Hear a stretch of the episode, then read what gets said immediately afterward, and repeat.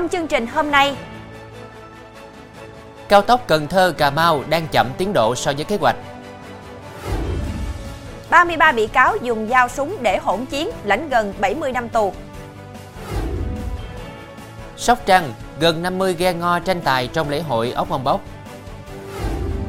Vụ tập đoàn Dạng Thịnh Phát đề nghị truy tố Trương Mỹ Lan và 85 bị can.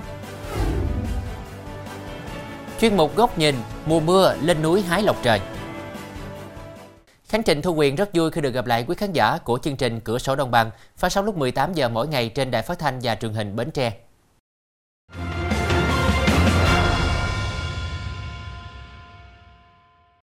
Thưa quý vị, thống kê đến nay, tổng giá trị sản lượng xây lắp dự án cao tốc Cần Thơ Cà Mau đạt 13% hợp đồng, chậm khoảng 5 tháng so với kế hoạch.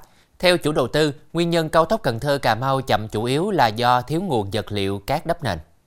Cao tốc Cần Thơ Cà Mau có tổng chiều dài hơn 110 km, tổng mức đầu tư hơn 27.520 tỷ đồng. Đoạn cao tốc này được chia làm hai dự án thành phần là Cần Thơ Hậu Giang và Hậu Giang Cà Mau. Lãnh đạo ban quản lý dự án Mỹ Thuận chủ đầu tư cho biết, về tình hình thi công, hiện cả hai dự án thành phần của cao tốc Cần Thơ Cà Mau đều tổ chức triển khai thi công đồng loạt với khoảng 140 mũi thi công, 440 đầu máy thiết bị và hơn 1.000 nhân sự. Theo đó, các đơn vị đang thi công phát quang, đào hữu cơ, đắp các nền đường, cắm bất thấm, thi công móng cọc đầu, đổ bê tông mố trụ, đúc dầm. Theo chủ đầu tư, nguyên nhân cao tốc Cần Thơ Cà Mau chậm chủ yếu là do thiếu nguồn vật liệu cát đắp nền. Nhu cầu cát đắp nền đường cho dự án là rất lớn, hơn 18 triệu mét khối.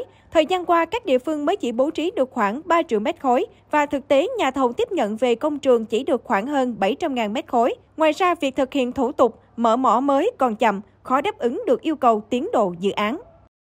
Chuyển sang thông tin pháp luật đáng chú ý, 33 bị cáo trong vụ dùng dao tự chế súng quân dụng đánh nhau trên địa bàn thành phố Vĩnh Long vừa bị tòa án nhân dân thành phố Vĩnh Long tuyên phạt gần 70 năm tù về tội gây rối trật tự công cộng.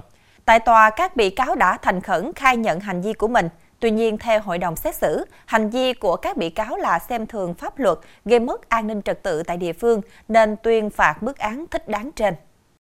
Theo cáo trạng, do có mâu thuẫn từ trước, đêm 19 tháng 10 năm 2022, hai bị cáo Nguyễn Hữu Lộc 21 tuổi và Lê Anh Hào 24 tuổi gặp nhau tại khu vực cầu vượt Mỹ Thuận, khu vực thuộc phường Tân Hòa, thành phố Vĩnh Long để tính sổ. Sau đó Lộc và Hào gọi điện thoại cho nhiều thanh niên ở địa bàn Vĩnh Long và Đồng Tháp đến đánh nhau. Chưa dừng lại, đến đêm 23 tháng 10, hai nhóm đi trên xe máy, ô tô mang theo nhiều hung khí nguy hiểm như dao tự chế, súng quân dụng, ống sắt nhọn kéo đến khu dân cư Minh Linh thuộc khóm 6, phường 5, thành phố Vĩnh Long để đánh nhau.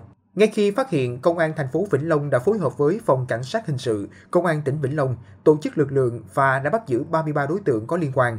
Sau 4 ngày xét xử, Hội đồng xét xử Tòa Nhân dân thành phố Vĩnh Long đã tuyên tổng hình phạt tù mà 33 bị cáo phải nhận là 69 năm 6 tháng tù. Với hành vi trộm cắp tài sản, Võ Đức Tài, 30 tuổi, ngụ ấp Đại Thôn A, xã Hòa Minh, huyện Châu Thành, tỉnh Trà Vinh, vừa bị khởi tố tạm giam. Đáng chú ý, Võ Đức Tài từng có hai tiền án về tội trộm cắp tài sản và một tiền sự về hành vi gây mất trật tự công cộng. Theo kết quả điều tra vào khoảng 23 giờ ngày 15 tháng 9, sau khi nhậu ở nhà người quen, Tài đi bộ đến khu vực chợ Hòa Minh thuộc xã Hòa Minh, huyện Châu Thành. Lúc này Tài đi đến quầy tạp hóa của chị Võ Thị Thảo Nhi, ngụ địa phương, nhìn thấy cửa khóa, bên trong không có người trông coi nên nảy sinh ý định trộm cắp tài sản. Sau đó Tài leo qua hàng rào lưới B40, đi vào bên trong và kéo các ngăn tủ ra thì phát hiện có tiền nên đã lấy trộm 3 triệu đồng, sau đó tiêu xài cá nhân. Đến sáng ngày 16 tháng 9, chị Nhi dọn hàng ra bán và phát hiện mất tiền nên trình báo cơ quan công an.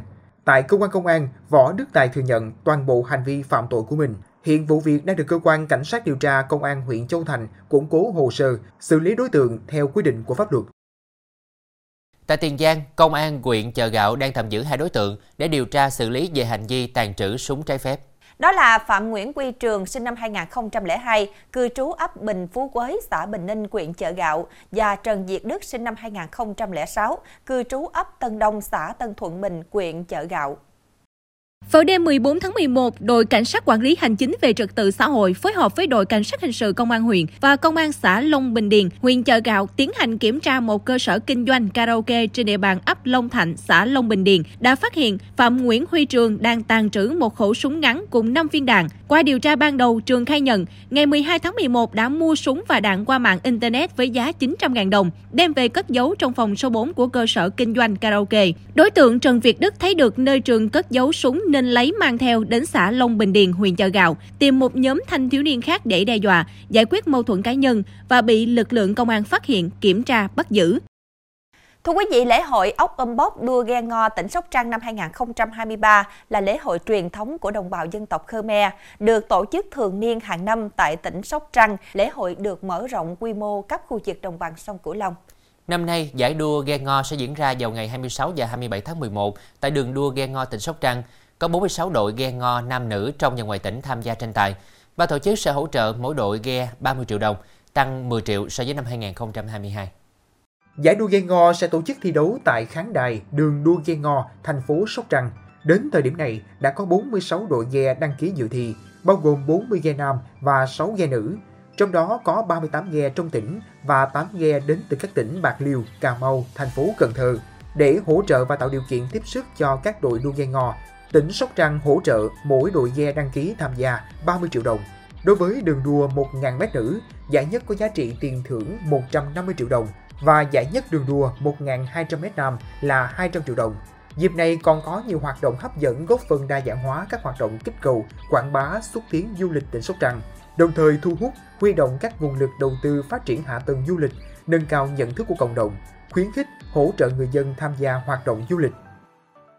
Hôm qua, Trung tâm xúc tiến thương mại và đầu tư An Giang tổ chức hội thi ẩm thực chủ đề Hương vị đặc sắc An Giang, thu hút 15 đơn vị là các nhà hàng, cơ sở kinh doanh ăn uống trên địa bàn tỉnh tham dự. Các đơn vị đã tham gia chế biến trình bày hai món ăn nổi tiếng của An Giang vừa được Tổ chức Kỷ lục châu Á xác lập kỷ lục giai đoạn 2022-2023 là cơm tấm Long Xuyên và gỏi sầu đâu. Đây là hai món ăn được đông đảo thực khách biết đến, trở thành đặc sản nổi tiếng trong cả nước. Các đơn vị tham dự tích cực chuẩn bị chế biến món ăn, dù xuất phát từ cách chế biến truyền thống, nhưng các đầu bếp đều nỗ lực sáng tạo thêm trong quá trình tạo ra món ăn, mang đến hương vị đặc trưng riêng. Đồng thời công đoạn trang trí cho món ăn đẹp mắt cũng được đầu tư công phu, những sản phẩm dần lộ diện, đánh thức vị giác của những người có mặt tại hội thi. Mỗi đơn vị có cách bài trí và thông điệp truyền tải khác nhau, nhưng vẫn xuất phát trên nền tảng tôn vinh món ăn truyền thống của An Giang. Rất nhiều người dân thích thú chụp ảnh, lưu lại khoảnh khắc ấn tượng về món ăn đặc sản của địa phương được trang trí đẹp mắt ấn tượng. Bên cạnh chất lượng sản phẩm, cách trình bày thì câu chuyện liên quan đến sản phẩm cũng góp phần làm tăng giá trị của món ăn và thuyết phục ban giám khảo. Qua quá trình chấm chọn, ban tổ chức hội thi đã trao giải nhất món cơm tấm Long Xuyên cho nhà hàng Đông Xuyên, giải nhất món gỏi sầu đâu cho nhà hàng Thắng Lợi. Trong phần sau sẽ có Truy tìm thiếu niên tông cụ ông tử vong ở Bình Dương. Cây cổ thụ trăm tuổi trong công viên gia định thành phố Hồ Chí Minh bị đốn hạ.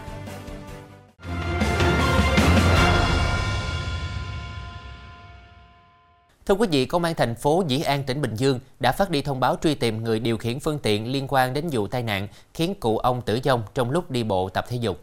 Người được truy tìm là một thiếu niên mặc đồ học sinh. Qua điều tra ban đầu, công an xác định người này khoảng 16 đến 17 tuổi. Khoảng 16 giờ 55 phút chiều ngày 13 tháng 11, ông C, 92 tuổi, quê thành phố Hà Nội, đi bộ tập thể dục tại khu phố Tây A, phường Đông Hòa, thành phố Dĩ An. Khi đi bộ đến khu vực giao giữa hai đường JS1 và JS10, ông C bị một người mặc đồng phục học sinh điều khiển xe máy va chạm. Ông C ngã xuống đường, tử vong tại bệnh viện. Người chạy xe máy rời khỏi hiện trường, chưa rõ nhân thân lai lịch. Qua điều tra ban đầu, công an xác định người này khoảng 16-17 tuổi, mặc đồng phục học sinh, áo sơ mi trắng ngắn tay, quần tây xanh dài trắng, cao khoảng 1m68, dáng người trung bình, nói giọng miền Nam, gương mặt hơi tròn, hai chân mày đậm. Người này đi xe cướp màu xanh nhạt trắng, sau tai nạn có bị thương tích vùng trán bên trái, chân mày trái. Để thuận lợi trong việc giải quyết vụ việc, cơ quan cảnh sát điều tra công an thành phố Dĩ An đề nghị người gây tai nạn giao thông nhanh chóng đến công an thành phố Dĩ An phối hợp làm việc. Thưa quý vị, bà Trương Mỹ Lan, chủ tịch tập đoàn Dạng Thịnh Phát, bị cáo buộc chi phối hoạt động của ngân hàng SCB để chiếm đoạt 304.096 tỷ đồng, khoảng 12,36 tỷ USD. Bà Lan vừa bị cơ quan cảnh sát điều tra Bộ Công an đề nghị truy tố về ba tội đưa hối lộ, vi phạm quy định về hoạt động của ngân hàng và tham ô tài sản.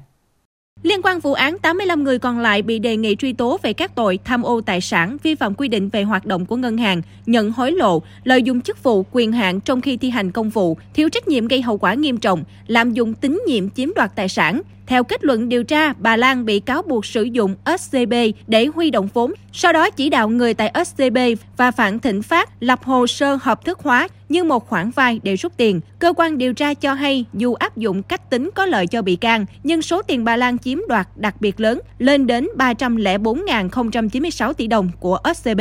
Đây được xác định là tiền người dân, khách hàng gửi. Số tiền này đến nay ngân hàng không thể chi trả và còn phát sinh lãi hơn 129.372 tỷ đồng. Như vậy, bà Lan bị cáo buộc gây thiệt hại tổng cộng hơn 415.000 tỷ đồng. Cũng theo Bộ Công an, từ năm 2018 đến năm 2020, các nghi phạm liên quan tại công ty cổ phần tập đoàn Vạn Thịnh Phát, công ty cổ phần tập đoàn đầu tư An Đông và một số công ty tổ chức còn có hành vi gian dối, làm trái quy định pháp luật để tạo lập 25 gói trái phiếu có tổng giá trị hơn 30.000 tỷ đồng. Họ bán lô trái phiếu này nhằm mục đích huy động tiền rồi chiếm đoạt.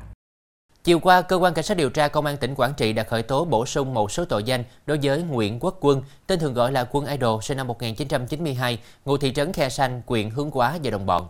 Cụ thể, quá trình điều tra mở rộng vụ án Nguyễn Quốc Quân và đồng phạm bắt giữ người trái pháp luật, cơ quan điều tra tiếp tục khởi tố vụ án hình sự khởi tố bị can đối với Nguyễn Quốc Quân và năm đồng phạm khác liên quan đến các tội danh vận chuyển trái phép chất ma túy, cho vay lãi nặng trong giao dịch dân sự, cưỡng đoạt tài sản và đe dọa giết người. Theo cơ quan điều tra, Quân có vai trò chủ mưu trong vụ án vận chuyển 10 kg ma túy, bị công an huyện Cam Lộ phối hợp với công an tỉnh Quảng Trị bắt vào tháng 2 vừa qua. Quân là chủ mưu cầm đầu đe dọa giết người xảy ra tại thị trấn Hồ Xá, huyện Vĩnh Linh. Bên cạnh đó, Quân còn chỉ đạo điều hành đường dây cho vay lãi nặng trong giao dịch dân sự liên quan đến tội cưỡng đoạt tài sản do Nguyễn Quốc Quân chủ mưu, Công an tỉnh Quảng Trị vừa bắt giữ thêm hai đối tượng là Đinh Văn Thái và Trần Hoài Thanh, cùng ngụ thị trấn Khe Sanh, huyện Hướng Hóa. Nguyễn Quốc Quân có biệt danh là Quân Idol, được xem là trùm giang hồ ở miền Tây Quảng Trị, đồng thời là chủ các cửa hàng cầm đồ, kinh doanh vàng, khách sạn ở địa phương, sở hữu hai chiếc xe xăng, Sáng nay, nhóm nhân viên thuộc công ty cây xanh thành phố Hồ Chí Minh đã sử dụng phương tiện chuyên dụng máy móc để đốn hạ cây cổ thụ trăm tuổi giữa công viên Gia Định. Ông Vũ Văn Điệp, giám đốc trung tâm quản lý hạ tầng kỹ thuật thành phố Sở Xây dựng thành phố Hồ Chí Minh xác nhận việc đốn hạ là do cây này bị mục gốc, nguy cơ đổ ngã gây nguy hiểm. Cây cổ thụ bị đốn hạ là cây sọ khỉ hay còn gọi là xà cừ, có đường kính gốc hơn 2 mét. Hiện tại, phần thân và ngọn đã được nhân viên cây xanh thành phố Hồ Chí Minh mé nhánh, cắt đổ. Trong đó, phần thân đã được phân thành nhiều khúc gỗ dài từ 2 đến 3 mét, đường kính từ 0,7 đến 1 mét. Còn phần gốc cổ thụ cao hơn 6 mét với đường kính hơn 2 mét, với 7 người ôm không hết, đang được các công nhân dùng cưa để đốn hạ. Nhiều người đến vui chơi tập thể dục tại công viên gia đình tỏ ra tiếc nuối khi nhìn thấy gốc cổ bị đốn hạ. Được biết, cây sọ khỉ lớn bị rỗng ở phần thân giữa gốc dễ có nguy cơ bị gãy đổ khi gặp gió lớn. Sau khi đốn hạ, phía đơn vị quản lý bảo dưỡng cây xanh sẽ tái trồng lại cây mới. Phần gỗ của cây bị đốn hạ sẽ tập trung lại, đưa về trung tâm quản lý hạ tầng kỹ thuật tổ chức bán đấu giá, nộp vào ngân sách cho thành phố. Tiếp nối chương trình với thông tin, vừa qua tại làng Chăn, xã IAO, huyện Iarai, tỉnh Gia Lai, Ủy ban nhân dân huyện Iarai khai mạc hội đua thuyền độc mộc trên sông Buco, tranh cúp A Xanh và liên quan văn hóa cồng chiên năm 2023. Lễ hội thu hút hàng ngàn du khách thập phương đến thưởng lãm. Đây cũng là dịp để quảng bá nét đẹp văn hóa của địa phương đến tất cả mọi người. Sau 3 lần tổ chức thành công, Hội đua thuyền độc mộc trên sông Boco tranh cúp ASEAN năm 2023 thu hút sự tham gia của 39 đội thi với 78 tay chèo đến từ các xã thị trấn thuộc huyện Iagrai và tỉnh Con Tum.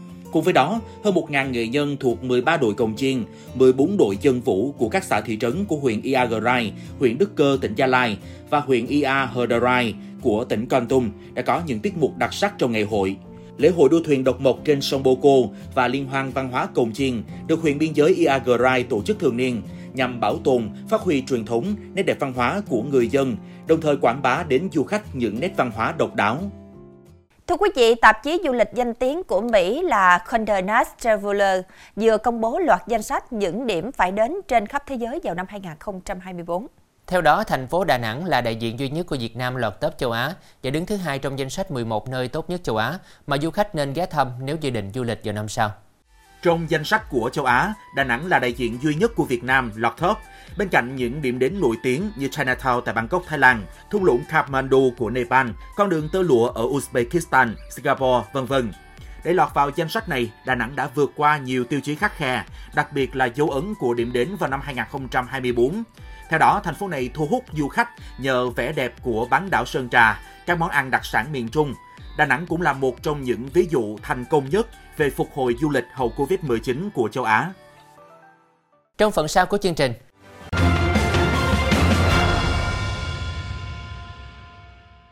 Tin thế giới liên quan vụ giải cứu 40 người mắc kẹt trong đường hầm bị sập ở Ấn Độ, các nỗ lực cứu nạn vẫn đang được tiến hành khẩn trương. Nhà chức trách nước này chưa cho biết nguyên nhân khiến đường hầm bị sập, nhưng khu vực này thường xuyên xảy ra lở đất, động đất và lũ lụt. Mới đây, một máy khoan hiện đại được chuyển đến từ thủ đô New Delhi đã bắt đầu khoan qua các lớp đất đá để lắp đặt ống thép có đường kính khoảng 90cm nhằm đưa các công nhân ra ngoài. Hiện lực lượng chức năng mới chỉ lắp đặt được 21 mét đường ống, do đó cần thêm từ 40 đến 48 giờ để hoàn tất hết 60 mét đường ống còn lại để giải cứu các nạn nhân. Sau vụ sập đường hầm vào ngày 12 tháng 11, Ấn Độ đã tham khảo ý kiến của công ty Thái Lan tham gia giải cứu các học sinh khỏi hang động bị ngập hồi năm 2018, cũng như các chuyên gia Viện Địa Kỹ thuật Na Uy. Kể từ khi đường hầm bị sập, những người bị mắc kẹt đã được cung cấp thực phẩm, nước và oxy qua đường ống và liên lạc với lực lượng cứu hộ qua bộ đàm. Ngắm lá đỏ, lá vàng hàng năm đã trở thành nét văn hóa không thể thiếu trong đời sống tinh thần của người dân Nhật Bản. Đây cũng là thời điểm thu hút nhiều khách du lịch. Ngay tại trung tâm của Nikko là hồ Chuzenji, Xung quanh hồ được bao quanh với những đồi núi với rừng cây tràn ngập sắc đỏ tươi hoặc vàng ống. Để ngắm nhìn cảnh đẹp ở hồ Chusenji, mọi người thường đi dọc con đường bao quanh hồ. Xung quanh sẽ có những nơi để cắm trại hoặc các suối nước nóng tận hưởng không khí trong lành cũng như vẻ đẹp của mùa thu tại hồ này. Hoặc có thể lựa chọn đi thuyền ngắm lá đỏ, trải nghiệm được nhiều người lựa chọn. Nếu như hoa anh đào nở dần từ những khu vực ở phía nam lên phía bắc của Nhật Bản, thì lá chuyển sang màu đỏ và màu vàng từ bắc xuống nam. Nikko nằm ở độ cao hơn 1.200m, cũng là một trong những nơi có lá đỏ sớm nhất. Đường đến Nikko cũng mang lại cho du khách trải nghiệm đặc biệt. Đó là đi đoạn đèo với 48 khúc cua liên tục, đường lên và xuống được xây dựng riêng biệt. Đoạn đường đèo này cũng là nơi để ngắm khung cảnh mùa thu với sắc đỏ pha lẫn sắc vàng dọc theo con đường.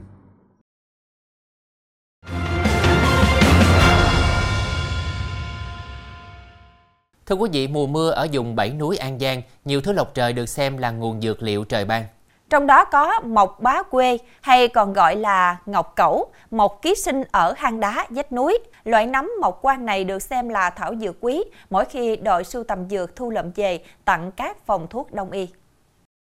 Sau những cơn mưa, trời hưởng nắng cũng là lúc mộc bá huê phát triển mạnh để hái những củ và bông nấm đặc kích cỡ đội ngũ sưu tầm dược ở nhà thuốc Nam vùng Bảy Núi cũng chọn thời điểm sao cho thích hợp. Thường thì nấm một bá huê nở rộ vào tháng 8, tháng 9, đến hết mưa theo các khe đá vách núi len lỏi trên những cánh rừng sâu âm u, nhất là sau những trận mưa dầm.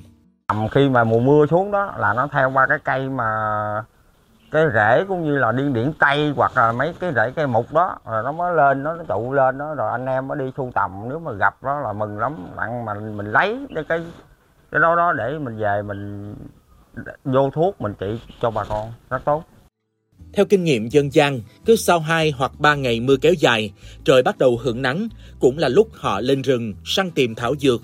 Dụng cụ mang trên lưng là chiếc ba lô, bao ni lông, trên tay cầm rửa, sủng sắt nhỏ, chân mang ủng để tránh rắn độc, rồi băng qua những cánh rừng, ô đá, khe suối.